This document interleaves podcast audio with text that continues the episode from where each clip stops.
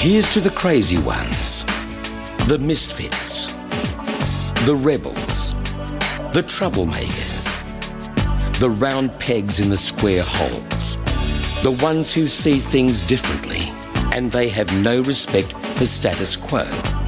You can quote them, disagree with them, glorify or vilify them because they change things. They push the human race forward. And while some may see them as crazy ones, we see genius.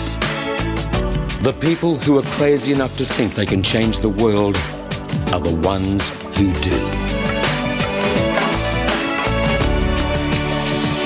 Live from the basement of Voodoo Sound, it's time to get your mojo working. I got my mojo working, Hey, everybody, and welcome to the Mojo Radio Show. That voice was Wazza the Rock Dog. Gone, but certainly not forgotten. Wazza was one of the great voices at the House of the M's, the Halcyon House of Triple M back in the day. One of the great voices, no longer with us. Wazza, you're gone, but you're certainly not forgotten on the Mojo Radio Show, mate.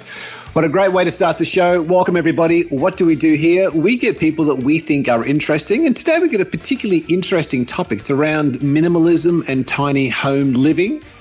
We're going to jump straight into the show, but driving the big red bus that we call the Mojo Radio Show. Robbo, how's things behind the panel there, mate? Things behind the panel are wonderful, thank you very much. The other thing we should mention about Wazza too is he was an exceptional journalist, which was actually his background. Yeah. Exceptional journalist, and he was a character who literally, back in the days of Doug Mulray, for all our listeners here in Australia, people will know Doug Mulray, was a basically lived in the station as the rock dog at the House of the M's. The Mojo Radio Show.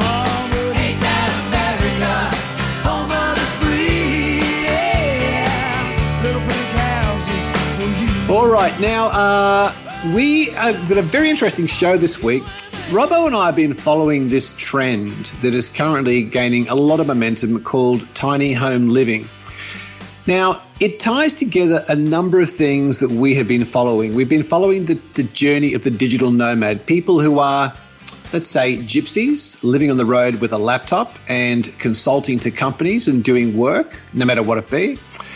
We've been following the trend of minimalism, where it's about having less stuff, but the stuff you do have has more meaning to you. And all that's tying up in the tiny home movement. Now, I've been speaking about this quite often to leaders of organizations saying, this is a trend that's out the back of the break. You're going to think about this because it is becoming more and more prevalent as house prices and land prices go through the roof. This week, we travel to Maui on the Mojo Radio Show, and we get a very special guest who lives in a tiny home and has been for quite a while now. In fact, when I say quite a while now, Amie has downsized three times and is now living in a true tiny home. So, all the way from Maui, Amie Tollefsrud, aloha, and welcome Aloha. to the Mojo Radio Show.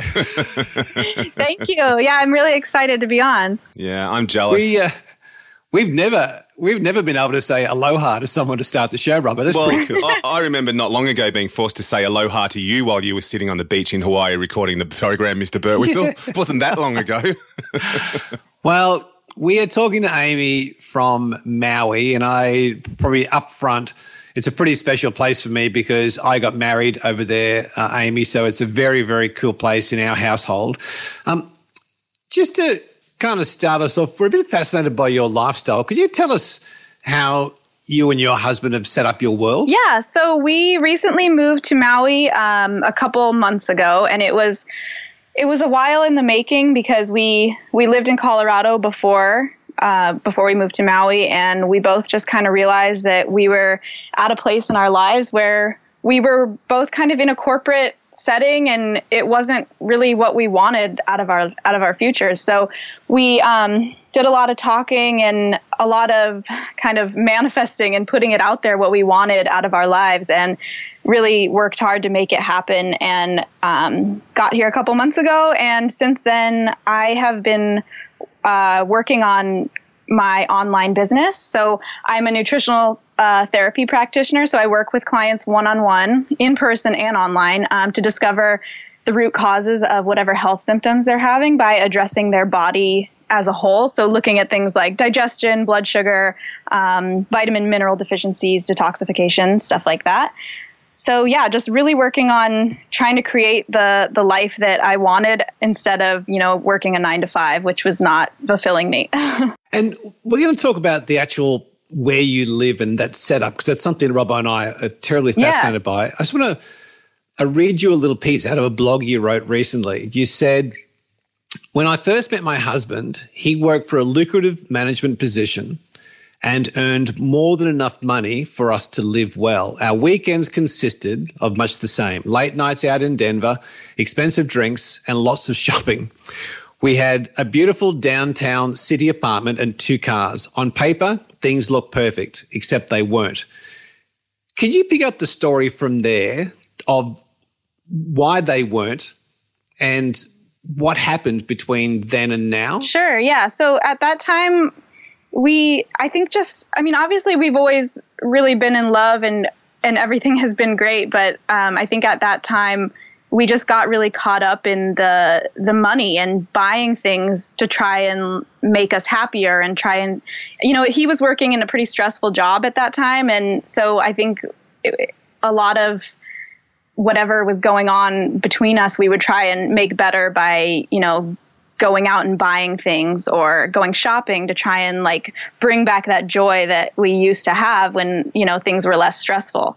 And um, so after a while, and I don't think we even started to I guess downsize would be the right word. We didn't really start doing that um, because we thought that it would end up making us more happy, but we kind of we kind of just kept taking small steps that we didn't realize at the time that were really going to amount to creating a lot better life for us. So we started to slowly get rid of things. Um, we started to move into smaller and smaller apartments, and eventually we actually moved into a tiny house. And at the time, it was just kind of like we thought it was a cool trend, and so we moved into a tiny house. And it turned out that we ended up getting rid of so much stuff, and we realized that we actually started to really embrace that kind of minimalism lifestyle, and it and we had the least amount of things we ever had, but we were more happy than we had ever been.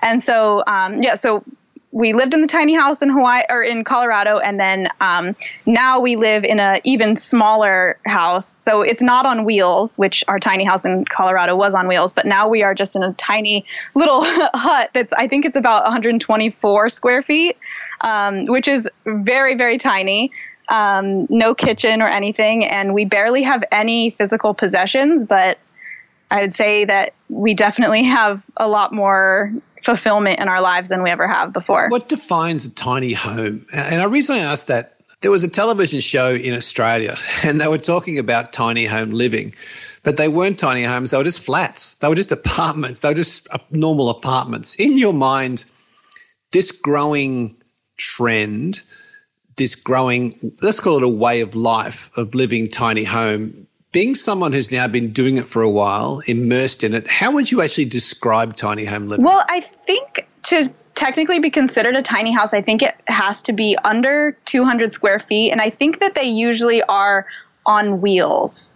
Um, so depending on i mean if you want to be technical or not but i so i think anything around 200 or less square feet is definitely considered a tiny home and i think the the purpose behind it is really just focusing your money on experiences rather than spending a bunch of money on you know furnishing your house and having a big mortgage and having you know fancy cars and just kind of getting back to the really important things in life at least that's kind of my view of it So, what, what's the biggest adjustment you've had to make? I mean, to go from what we all would consider to be normal into this growing way of life of living either on wheels uh, or in super small environments.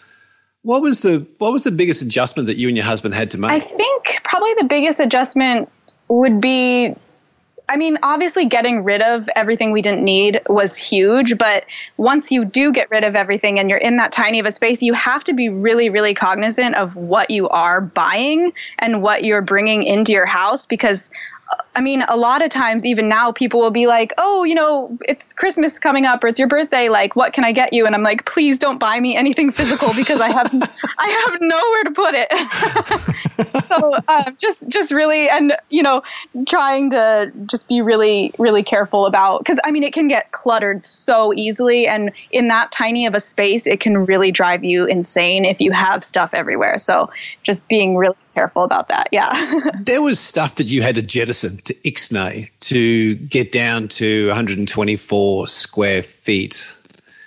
How how did you face that thing that we all go through when we are cleaning up a, a room or a part of our our home and we go, oh, I just I just cannot throw that out.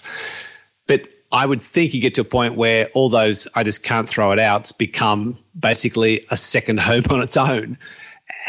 exactly. How, how, do you go through that? I'm always interested in the, the minimalist approach to this.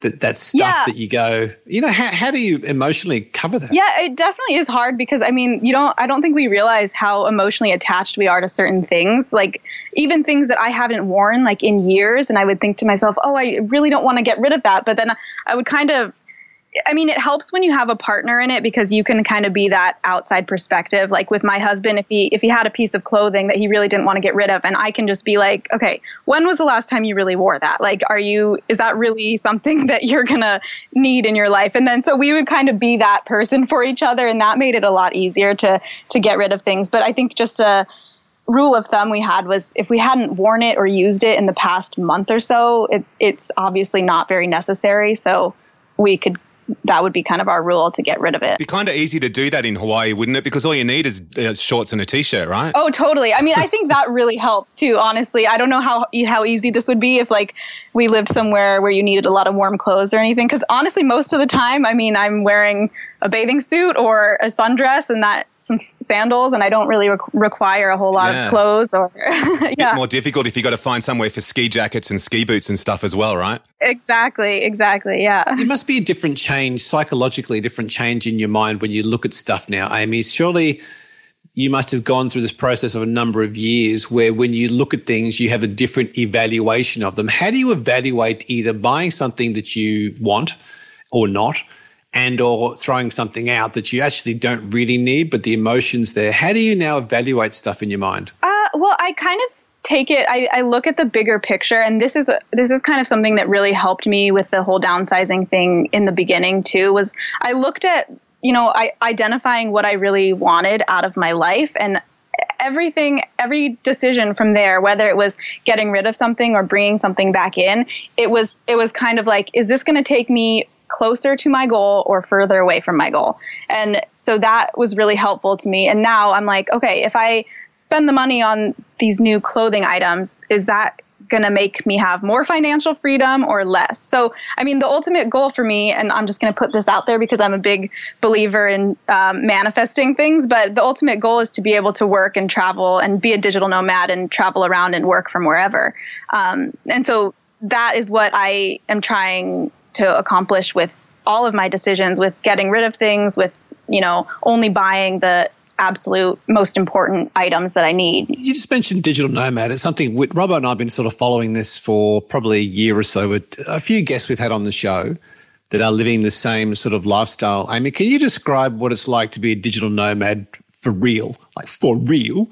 Uh, For real. Like a, yeah, for real. Uh, like a day, uh, food, how you spend your day, time online. Like what's if you have control of your day, which sounds like you do most days in Maui, one of the most picturesque places in the world, what's a day look like for a digital nomad? definitely very very blessed and um, i still do have another part-time job as i'm Right. trying to still create you know what i really want for my business but um, i do have a lot of freedom and that's that's something that's really great for me because i like i said i could never be just working a nine to five job doing the same thing every day so um, when i wake up in the morning i usually I'll, I'll definitely start the day, and this is a recent practice that I've started doing is um, journaling. So I'll do I'll do some gratitude. I do a couple different things. So I write down things that I'm grateful for, and I try to make them different every day. So I try and like really think about them. So I'm not just like repeating the same thing over and over. Um, I do. A, I write down mantras for what I want out of my life and out of my business. Um, And then I also do like an intention for the day. And then lastly, I just write, um, uh, sorry, I'm trying to think of what the name of that is called. But basically, I'll just write um, like affirmations, like I am blank, what, whatever I, I want to be or be in that moment or in that day. Um, so I start with that, and then I I usually will. Um, yeah. Oh, I don't have a kitchen. So then for breakfast, that's usually a pretty interesting setup. But um, usually I'll make some sort of smoothie or smoothie bowl just because I have a blender. Um, so that makes my makes a large part of most of my meals. Um, and from there, yeah, I'll usually do something outside. I really love to like connect with nature, and I'll usually put on a podcast or something um, so I can kind of kill two birds with one stone, get some exercise in, and also like kind of learn something, hopefully. And from there, um, I usually start working um, I, I try because I obviously live in such a tiny house. It's pretty hard to stay focused um, if I'm just like sitting on my bed working. So I'll try and go to like a coffee shop or something like that to stay focused for a while. Um, so I will a lot of times see clients. I will write blog posts. I'm working on a couple online programs to hopefully reach a larger amount of people uh, rather than what I can just do one on one. And then in the evenings, I will go to my other job. Was there a moment, Amie, in the last couple of years where you've gone from where you and your hubby were and you started this journey? Was there a moment where you went, you know, this actually is it? Like now, for some reason, I feel as I'm on the right path. Uh, definitely. Um, I love that question. I think I definitely, I mean, it's been smaller steps to kind of where I am now, but I think as soon as we got to Maui, I just completely felt like it was just the right decision. And I felt so much more expansive in my work and in my ideas. Whereas when we were kind of stuck in that whole mindset before of having things and working in a corporate job, it just, I felt just kind of stuck, I guess is the best way to put it in my life. I just, I didn't really feel like I was accomplishing accomplishing anything, and I really, I knew, I think somewhere deep down that I was meant to do something else. And as soon as you know we started making the decisions to move out here, and everything seemed to work out pretty, I mean, pretty easily. I I think it obviously took a lot of work, but I really felt like it was for the best and meant to be because of the way that it worked out. Um, and yeah, since being here, I would definitely say that was the moment when I was like, okay, this is what I'm meant to do. I'm meant to, you know, work online and start this business that I really believe is helping people and also, um, yeah, just kind of hopefully inspire more people to follow on this trend of minimalism and hopefully find out what their what their calling is or what their what is going to make them really feel fulfilled in life. Something I'm curious about people downsizing to tiny home living and being a minimalist. Is there ever a moment where you sit and you see a blog or you watch a video on YouTube or you see a television show on Netflix and you see kind of people living the lifestyle that you and your husband had and many, many people live? Do you ever catch yourself a bit of envy or finding yourself sort of missing part of that? Um, yeah, I mean, to be honest, I, I think definitely. I mean, I don't, when I see something like that, I, I don't know if envy is the right word, but I kind of think to myself, like, oh, that, I remember those days. Like, that was fun. Or I'd, I'd kind of like to do that again. Like, look at that beautiful, you know, apartment or anything like that. But I, but then it's kind of fleeting because I know, I know that it was fun kind of in the moment, but it wasn't really fulfilling me at like a soul level so maybe for like at a night for like a night it would it would be fun and i kind of miss that but i i still wouldn't i don't think i would trade i wouldn't go back to that for sure I want to take you back just a couple of steps. A, a couple of questions ago, Yeah. you mentioned that you don't have a kitchen. Yeah. Practically, i- in a practical sense, can you just walk us through how that works? I mean, we all, when you, if we, if we all stop and think about it, we all sort of feel like we need a kitchen. I'm interested to know, you know, do you eat out? How do you function without a kitchen? Barbecue, mate. sure yeah what'd you say Lots of packs of Tim Tams. Barbecue every yeah, just barbecue everything, mate. I know. Well, yeah, it, it definitely has taken some um, preparation and thought because obviously my work is around nutrition, so it would be kind of um, counterintuitive if I was eating out at every meal. But I did make it a point to get. So we do have a couple things that are really important. We have a pretty large size uh, fridge slash freezer, so we do keep a lot of like frozen foods and um, fruit, fresh fruit and vegetables and stuff in there. And then we also have like a little, um, like George Foreman grill. So like a little grill. Okay. And then we do. Georgie. Georgie. Big, Yeah. big Fan fan of of the the show. show. Amie, big fan of the show. Georgie, always on the line to us, mate. The big fella. Hey, go for your rounds with the big fella. Yeah. a, a rice cooker, which is really important, and then a, a blender.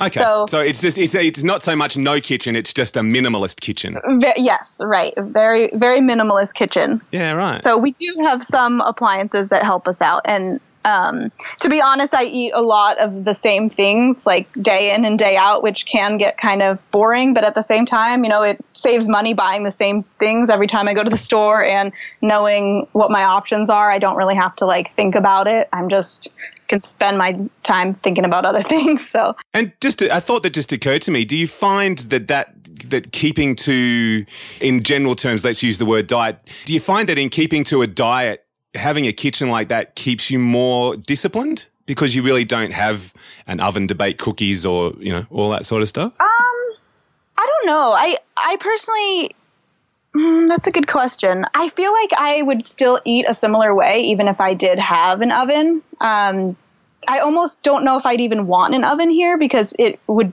just generate so much heat. So I I don't even know if I yeah I don't even know if I would use it anyway. So I kind sun. of yeah exactly. or take a walk So- up the volcano or something. Yeah, I'm pretty sure I could probably put something outside right now and it would cook anyway. Yeah. So Let's um let's talk about your work, Amie. You you are a digital working towards that that lifestyle of a digital nomad, and you wrote a, a blog that said quitting your job as a personal trainer was the best decision you ever made. Can you just talk us through that? Yeah, definitely. Um, so uh, a little bit of background. I won't go into too much detail, but um, I, for about six years, had an eating disorder, um, starting about at the age of 16. And after that, I it kind of transformed into like an exercise addiction and orthorexia, and I just had was dealing with a lot of kind of demons, I guess you would say. And in college, I just became really, really obsessed with working out. And I thought that that obsession meant that that's what I was meant to do with my life was like help other people get really fit and always be in a gym. And, but what I came to realize through actually becoming a personal trainer and doing that for a while is that it was just kind of a, an obsession of mine that was really keeping me stuck in that mindset. And it, it eventually became really unhealthy for me. So when I eventually did quit my job um, as a personal trainer, it it kind of it was really scary at first because I had been so obsessed with living that lifestyle, being in a gym and never you know never having an excuse not to work out, um, and then going to like now I, I don't have a gym membership. I don't have really any exercise equipment. Um, and so it, it kind of in in one sense it was really scary because i had to kind of figure out what I truly was passionate about, and instead of just you know obsessing in, about the gym. Um, but in on the other hand, it was really really freeing as well because it just freed up a lot of time, and I could kind of realize what a you know negative mindset I had been in before. I mean, it's an interesting thing, and I'm, I'm sure your um, your husband's a big, strong fellow. So I'll be careful how I frame this. But um, you look you look in great shape. You're beautiful. You look healthy, vibrant.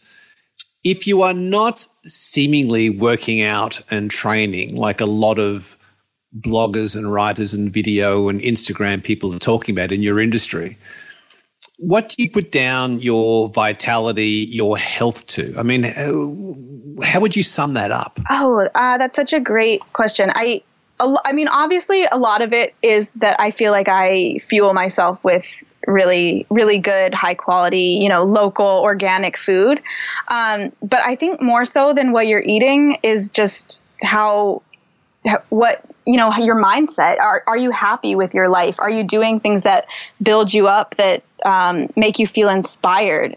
And i feel like for a long time i was not doing that at all. And i i maybe looked like i was fit but i feel like i you could tell by just looking at my eyes that there was something different so um, yeah i think enjoying your life and having respect for your body too is huge because I think that determines how well you choose to feed yourself. So, um, you know, feeling feeling good about myself and having self confidence allows me to choose foods that I know are going to be nourishing, and also, um, you know, I keep continue to you know chase the joy in my life and do things that make me happy and i feel like that are hopefully going to reach other people and, and inspire them too so Interesting. You wrote on the Maddie Moon blog recently, you talked about loving your body, and you said the first step to loving your body was cleaning up your social media feed. Can you just sort of elaborate a little bit on that? Because I, I found that I find that fascinating. oh sure Tell me your angle on that. Sure. Yeah, and I it's interesting because I think that that actually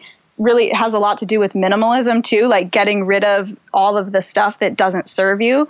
Um, and and I I view that as you know part of social media. I for a long time, especially when I was caught in that obsessive you know fitness state, I was following a lot of people, especially on uh, Instagram, that were like fitness people or bodybuilders or, you know, really obsessed with working out. And I would really compare my body to theirs. And if, you know, if they, if they were thinner than me or they were more ripped than me, and I felt like, oh my God, like I'm a personal trainer, but I don't look like that. Like I need to change what I'm doing. I need to eat the way that they're eating. Um, so really, I just started getting rid of any social media accounts, especially Instagram, because you know it's very visual. Anybody that I was following that that um, made me compare either what I was doing with my food, what I was doing with my exercise, if they made me feel bad about my life. I mean, and that has nothing to do with them. It was just more that I was taking it so personally and so and internalizing everything. So I feel like one of the best ways to for other people to kind of either improve their body image or get rid of all I mean I think people can drive themselves so crazy if they're listening to every health guru out there and what that person is saying because everybody is so conflicting. So if you're one of those people who feels like they're just going crazy trying to listen to everybody's advice, the first step is get rid of all the people and start, you know, listening to your intuition instead. Amie, this has been um, fascinating. And uh, I thought I'd ask you this question because I, I know it's going to bring a big smile to Robbo's face. Um, part of your eating plan for the day involves, get this, Robbo, Tim Tams. banana. Banana. Everyone needs a little treat, big fella. Uh, no, it's banana nice cream. And I saw the recipe on uh, one of Amie's blogs or posts, which looks look fantastic. Can you talk us through the banana nice cream? I think this might be something that my my three year old is actually eating at the moment. It sounds similar. Oh. Oh yeah, it's so good, and I I eat it every single night. It's so delicious. Um, so basically, you just freeze bananas, and um, the base of what I use is usually either an almond or coconut milk. So I'll, I don't measure, but um, for the sake of somebody that wants to make it, I would say probably about half a cup of almond or coconut milk, and then I'll put one to two frozen bananas, um, some ice. And then from there, you can kind of make it whatever flavor that you want. So I usually put a little bit of like peanut butter or almond butter in it. Um, yeah, and then blend it up till it's a really cre- really creamy, like uh, soft serve type consistency.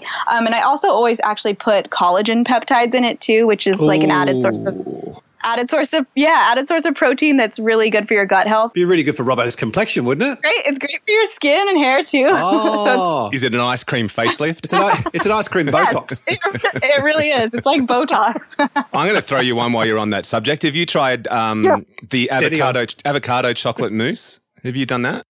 Oh, I haven't, but I've heard that it's really good and it sounds. Oh, Man, it is sensational. A little Mate, bit of you'd- coconut, little bit of coconut oil, some avocado, some cocoa powder. Oh my gosh, Oh, You're that sounds dribbling on the amazing! And con- the, mate, the wipe chin, avocados you're out here are huge. thanks, Oh, Gary. what? You're, you're dribbling on the console. I'm Just drilling on the your chin, mate. microphone. Can't you hear it?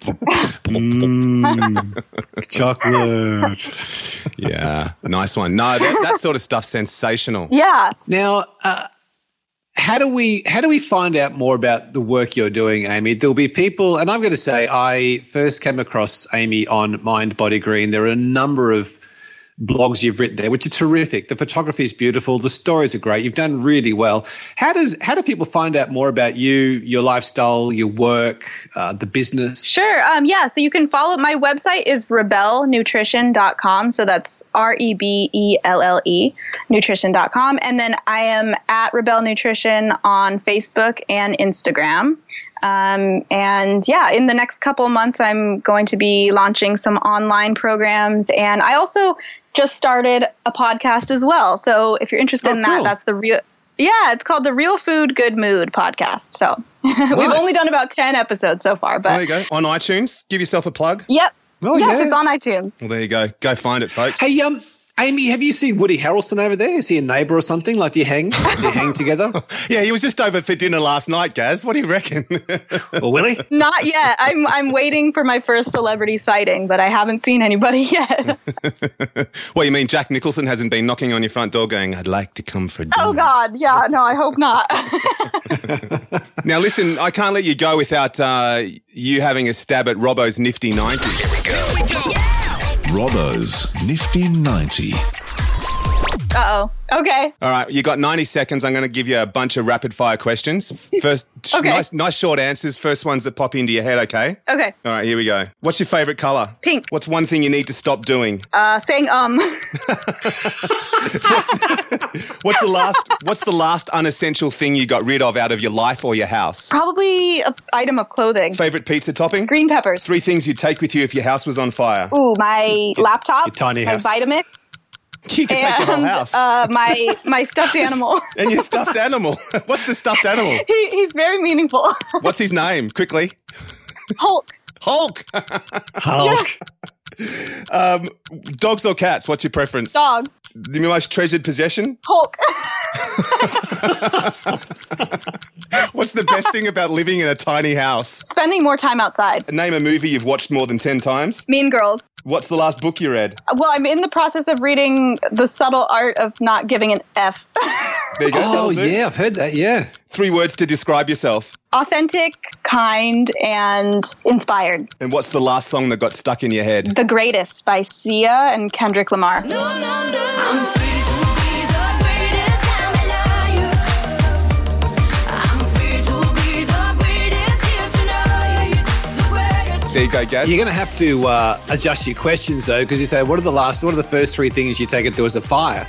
Mo- Most people say, "Mate, I'll just reverse the truck up, put it on the tow hitch, and take the whole, the whole house with me. I The take everything with me." throw it on the back of the truck. yeah, exactly. I mean, Tate was grab his phone, his gun, his wallet. It's like, mate, I just reverse up the truck and hook it up. We're gone. We're out of here. That's funny. nice work. Very well done. Oh, thank you. Amie, you're an absolute delight. And folks, when you get online and see Amie's stuff, you'll see that her her vitality and zest i comes through beautifully in in in her eyes and the stuff she writes and does. And I think your clients are very lucky to have you. We, we've been very lucky to have you for a little bit on the Mojo Radio Show, Amie. Thanks for sharing. It's been awesome. Yeah, absolutely. Thank you so much for having me. It's been a lot of fun. How do you say see you later in Hawaiian? Ooh, uh, I think it's a hui ho. A hooey ho. A hui ho? Yeah, a hui ho. Sounds like someone down King's middle of King's Cross on a Saturday night. Yeah. uh, a hui, a hui, a hui ho, Amie. I hope that's right anyway. if it's not, it's something like that, right? yeah, something like that. The Mojo Radio Show. I don't need to worry about moving to a little house because that's all I can afford. I tell you, it's what's really funny about this is that I know a lot of people will go, "Oh yeah, yeah, it's interesting, yeah, yeah," but it is going to become more and more prevalent as families are trying to find a home they can afford. And they start realizing all the shiny toys and all the shiny things they've got aren't bringing them true joy and true happiness. And uh, this is, there's a big groundswell on this. And when I saw Amie's work on Mind Body Green with the work she had written about, her living environment with her husband and how she's setting herself up as a digital nomad and just her vibe. I mean, you could feel the freshness and the health and the vitality coming down the line, couldn't you? yeah, absolutely. And, uh, you know, I think you're right. I mean, I think this more and more this is going to become prevalent. I mean, you look at Sydney, for example, where I live. 20 years ago, a quarter acre block was the norm. These days, there's apartment blocks springing up everywhere because they're hotly in demand. So I think you're right. Yeah, it's insane. All right, now here's our segment called Getting After It. Okay, roll it. At the Mojo Radio Show, we love hearing about people who are chasing their dreams. I have a dream. People who are getting after it. Gotta have soul to rock it. We're going to get on our bikes. We are. Now, this segment is all about finding young guys and girls that are having a crack out there, and we, in our little way, want to get behind them and give them a helping hand. And because we've just done a campaign on Kickstarter, we came across another campaign which is currently on Kickstarter for you guys to check out. It's from OORR Cycling Clothing. It's a really interesting product. It's currently in the middle of its journey on Kickstarter. I'll put a link to their campaign in the show notes. Tim Christian, welcome to the Mojo Radio Show, mate. Thanks, mate. It's good to be here. I've got a question first up. What's wrong with riding your bike wearing tracky dacks? Uh, it's wrong on so many levels. Where do I even start? That's why he's the producer, Tim. Uh, mate, just give us a uh, give us the executive summary of the product you have built that you are currently promoting on Kickstarter. What is it? the simple summary is uh, it's coffee enhanced cycling and activewear that kills odour and is kind to the planet. There's a lot more to it than that, but um, that's probably the, the, the basic overview. Now we love our coffee, mate. There's actually coffee beans or coffee grinds in the product. Is that right? That's correct. Yeah, it's coffee grinds. So the grinds are taken post consumer. So you've had your espresso. They've thrown the grinds in the bin. Um, they take the bin and process that product, um, and we put it in the fibre of the yarn. So it's actually part of the yarn that then goes into knitting the fabric. Wow. Yeah. Um, so it's not it's not just a gimmick. It's it's actually uh, performance enhancing for the product. So how does it enhance my performance? Because I could do with as much performance enhancing legally, thanks, Lance, uh, as I can get. How does it enhance my performance, or for anybody who wears this stuff, guy or girl? How does that work? Well, for the, the elite athlete, um, there's a couple of benefits. Um, it's really enhancing the, the garment um, more than the, the wearer. The advantage of enhancing the garment is that it keeps you cooler when you're riding. So um, for the elite athlete, that is a, a big thing because every time um, your temperature rises, you lose uh, power. Um, for the everyday wearer um, and the elite athlete, the best thing about it is that it kills odour and it keeps you dry. So it dries faster and it neutralises your odour. It's 250% more effective at killing odour than the competitors' products. Now, Tim, I've ridden in your kit as a as a test run, and what I found was that it just seems snuggerer. Like it just it fits so beautifully on you when you are out and about having a ride. Right. What is it about the design that just makes it feel so snug and efficient on this on the skin? Uh, that's we use um, 3D cutting technology, so that's more about how the garment is put together, um, and you know the, the actual the cut of the garment, I guess, and also, um, I mean, it, ha- it has to be cut well, but the other the other side to that is that the fabric is um, a, it's a four way stretch fabric. Um, that's in the kit that you've got is the the pro cycling kit. So there's two elements that combine to make the garment fit like snugly and be really comfortable. How did all this start for you, Tim? What was the? h- How long have you been doing this, and how did it start? I actually started planning this sort of stuff back in 2012 um, when I, I actually got hit by a car um, and I, I just got fed up with seeing target practice for cars on the road in Sydney. And I started researching for one product um, about visibility on the road um, and found that that market was already, you know, pretty much saturated and, and there were some good products out there that I didn't need to compete with. But while I was doing that research, I found some other materials that um, I wasn't previously aware of. And I thought, why isn't anyone doing this? You know, we, we should be, you know, we, everyone sort of thinks cycling is a green sport, um, but there's not really a lot of thought put into the equipment that they're using while we're cycling um, and the clothes they're wearing. So I thought that was a, an interesting avenue to take, and being a bit of a greenie myself, um, pursued it and then um, made my original jersey, um, which had sort of limited success. It got, um, uh, you know, I got lots of pats on the back for doing it, but I didn't sell a heap of them. Um, and since then, I found the and developed the coffee fabric and the frog skin nanotechnology, which I didn't mention before. Um, so it's been a sort of an evolution over um, the last four years, um, and the last two years I've been pretty much going um, all day and all night on the um, the latest release on Kickstarter. In sport in general, there's a, a lot of money being spent on on sporting garments. I mean, from from my experience, teams like the Wallabies and the All Blacks are spending massive amounts of money with Asics and, and Adidas on developing new jerseys um, for rugby union. Is there a, a scope for this to expand further than cycling? Oh yeah, absolutely. In fact, the Kickstarter has uh, running or, or fitness apparel as part of it as well. So Gary's got the cycling apparel, but there's also um, general like general gym and fitness tops for men and tank tops for women that they like to work out in. So they're so the two biggest um, markets for the, the general activewear market is a t-shirt for men and the, the tank top for women. So I thought I'd offer that as part of the Kickstarter as well. How much have you put into this, Tim? Like at this moment right now, four years into it, you got a campaign on Kickstarter, which we'll talk about in a second. How much have you put into this with time, effort, money? Um, time and effort, 100%. I, I don't know if I could have done any more, and my family has sort of, uh, you know, been very understanding. Um, money, I'm hoping my wife's not going to listen to this because I've been digging into the mortgage. no, nobody listens, mate. yeah. Um, but yeah, look, uh, it's it's somewhere between 100 and 150,000 of my own my own mortgage. Um, so yeah, I put it out there. Um, it's it's um, there's a lot of a lot of research and development behind it, and now it's just a matter of trying to get the word out. Has it been worth it? Absolutely, yeah, yeah. Even if I don't recoup that that money, um, the learning experience and the journey has been has definitely been worth it. And I've made some great connections along the way. Um, I've learned a lot about business. Yeah, 100% worth it. So, for our listeners who want to get on board this, you're on Kickstarter. We go into Kickstarter. What would we search, mate? It's not under bike, but it's if you if you do a, um, a search, um, you'll find it under cycling apparel or under the fashion. So, on Kickstarter, what's the brand name we're searching for, and what's the website we'd look for? the brand name is OORR, uh, which stands for Out of the Rat Race. So it's like a, a liberation style um, brand name, yeah. And the website the website is uh, kickstarter.oorr.com.au, and that'll link through into the Kickstarter. Kickstarter. We'll put a link through to your Kickstarter campaign on our show notes, mate. We uh, we think it's fantastic, mate. Good luck with your Kickstarter campaign. We will be doing our best to spread the word for you. Thanks, Gary. Congratulations on your recent one too.